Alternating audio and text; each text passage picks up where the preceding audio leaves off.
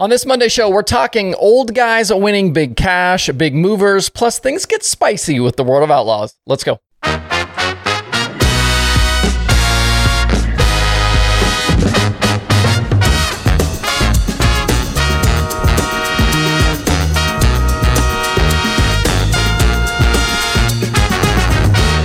It's Monday, April 17th. I'm Justin Fiedler. This is Dirt Tracker Daily. We've got a ton of stuff to get to today as it was a busy dirt racing weekend. Before we dive in, though, make sure you make a stop today over at shoprico.com. All of Rico Abreu's 2023 gear is there now. He's got fresh t shirts, the Chili Bowl stuff is there, and a whole lot more. There are also a ton of sale items if you're looking to score a deal, including all of last year's Rowdy apparel. And for my Dirt Tracker audience, Rico has offered up a special coupon code that gets you 24% off and you can combine that code with sale items to save even more. So, for example, if you wanted to grab a Chili Bowl shirt, they're marked down from 30 to 20, and then the coupon code gets you another almost $5 off. That's a pretty good deal. That discount code will be applied at checkout, and it is Invader24. So use code Invader24 at checkout at shoprico.com for 24% off of your order. Uh, thanks to Rico for his support of what I'm doing. I'll have a link below in the video description as well, so you won't even have to open a browser window and type all of this stuff in. Uh, we'll start today with the big money show from over the weekend, the 100,000 win XR Super Series race at Volunteer Speedway. Packed house, sold out grandstands, 59 cars, and not a single driver had anything for Dale McDowell. It was fast time in qualifying, one heat four, started outside front row, and led all 100 laps to bank the big money and one for the old guys. It was the richest win for McDowell since he won the Dream in 2014. Behind him, Mike Marlar and pole sitter Hudson O'Neal rounded out the day's podium. There were plenty of comers and goers in that main event. Tyler Erb went 19th to 5th, McCreadie 15th to 6th, Ricky Thornton Jr. 17th to 7th, and hard charger Jonathan Davenport went 23rd to 8th.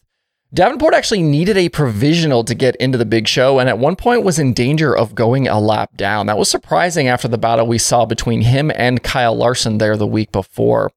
And Chris Madden was the Bulls Gap winner earlier in the week with the XR Working Man series, but he was out on lap one after contact and a spin.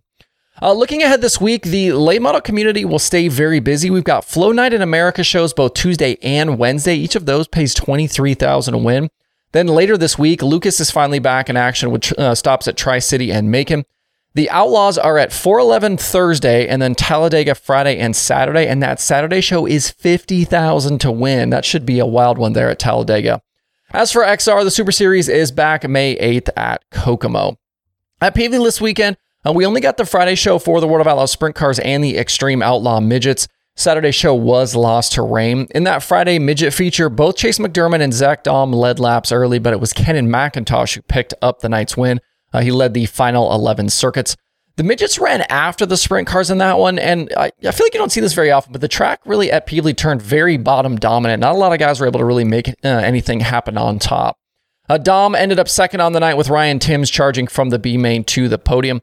Top uh, top five run for Kyle Jones was good enough for him to take over the points lead by 13 over Kenan Mack. Uh, earlier in the night, things got interesting between Carson Macedo and David Gravel, and I wanted to dive into this today. Both Gravel and Macedo led laps, but after the two had contact past halfway, Brad Sweet snuck by and, and uh, drove away to the victory. James McFadden went 14th to second, and Logan Schuchart 6th to third. Other bullet points from the night included a rare really big crash for Donny Schatz, uh, kind of a rare mistake on the cushion. There was also trouble for Sheldon Haudenschild and a finish way down the order. Remember, we talked last week about Sheldon always kind of finishing in the top 10 at Pevely, but that didn't happen on Friday. And then were big charges from Blake Hahn and Spencer Bayston. I wanted to talk Gravel versus Macedo though, because we saw some things we don't normally get a view of with the Outlaws. If you missed it, Gravel was leading on lap 26 when he and Macedo banged wheels in turn four. Gravel was trying to work past the lap car of Brock Zearfoss, and the lap before the incident, Gravel entered three low and slid all the way to the top. The next lap, though, Gravel stayed middle, and I think Macedo, uh, Macedo expected him to slide high again like he did the lap before. Macedo had already committed to his line, and the two kind of just met in the middle. Gravel went for a spin and had to go for a trip to the work area to fix a flat left rear. Uh, Macedo was able to continue, and he later finished fourth. To me, though, it just looked like a racing deal, but not everyone saw it that way. After the race went checkered, Gravel made it known to Macedo that he didn't appreciate the move. I don't know exactly what went down because Dirt Vision didn't show it, but Johnny Gibson made mention of whatever happened. And I feel like it's pretty rare to see these guys that run up front with the Outlaws get together, but it's even more rare for what transpired afterwards. And that was the public acknowledgement of the issues. Later that night, Gravel or his social media guy tweeted out the video of the incident mentioning that it was a tough night, but also using hashtag wrecked and hashtag not clear. It's a pretty clear message from a driver like Gravel, who you rarely see a, a ton of public emotion uh, from about racing incidents like this. And Macedo took a beating on social media from a lot of people. He tweeted out an apology to Gravel and the two team afterwards as well. I think the main takeaway here isn't the incident itself or how you view who's at fault or whatever, but instead what happened afterwards. All of this to me looks like an illustration of how competitive things have gotten, and in turn, guys letting things spill out publicly. Incidents like this usually get handled away from cameras, away from social media, but frustrations pretty clearly boiled over after Friday. The World of Outlaws is a complete dogfight every single night, and with so many fast cars and fast guys, they all know they can't afford to have off nights and bad finishes if they're going to have a shot at this championship. And if things are already to this point and it's only April, buckle up because we could be in for a wild summer. And as long as things don't get ugly on track, I'm here for this. Uh, Macedo carries a 12 point lead over Brad Sweet into Knoxville this week with a twofer coming up. With the All Stars over the weekend, we were treated to two incredible races at Attica as well. Friday night, Craig Mintz started seventh and picked his way to the front over the course of the 35 lapper. He threw a slider at leader Zeb Wise coming to the white, but it didn't stick. But then coming uh, through three and four uh, to the checkered, he just got a bit of a better drive than the 26 did. At the line, it was Mintz taking the win by 0.074 of a second over Zeb. Hunter Schuerenberg settled for third after leading 27 laps. It was the first All Star win for Mintz in 11 years. Uh, and then Saturday night, thanks to Brent Marks, I had everyone tweeting, uh, Don't tell me there's no passing in sprint car racing, uh, just like you see here on the shirt. You can get the shirt uh, over at shop.dirttracker.com. Uh, Marcus did not have a good qualifying effort, didn't move forward in his heat race. That left him needing a B main transfers to start the feature. He was on the move early and often, though. He drove from 20th into the top 10 in just three laps. He was then inside the top five in 10 laps and then in the mix for the win. Both Cal Thomas and Zeb Wise battled out front as Marks moved through and the 19 took the lead with seven to go. In the end, it was Marks winning over Wise and Tyler Courtney. I'm still looking through the database, but it's been a long time since somebody won a sprint car feature with a big series from the B main. Uh, hat tip to Cale Thomas uh, for leading laps and finishing fourth on Saturday after having uh, engine issues on Friday and not advancing from the B main. The All Stars are now off for a couple of weeks. Uh, weekend USAC sprint car wins went to CJ Leary. He dominated on Friday at Bloomington.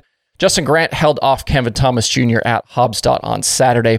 Brady Bacon's 17 race top 10 streak ended Friday at Bloomington with a shredded right rear tire that goes all the way back to August of last year.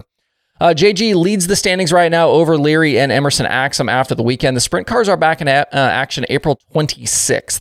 And then Sunday's Silver Crown race at Terre Haute was pushed back to May 7th because of weather. Other weekend late model winners included Shannon Babb on Friday at 34 Raceway. Saturday's action at 34 was rained out. Corey Hedgecock was an all star winner at I 75. Cade Dillard and Kyle Beard won Comp Cams shows at 67 and Rocket Raceway Park.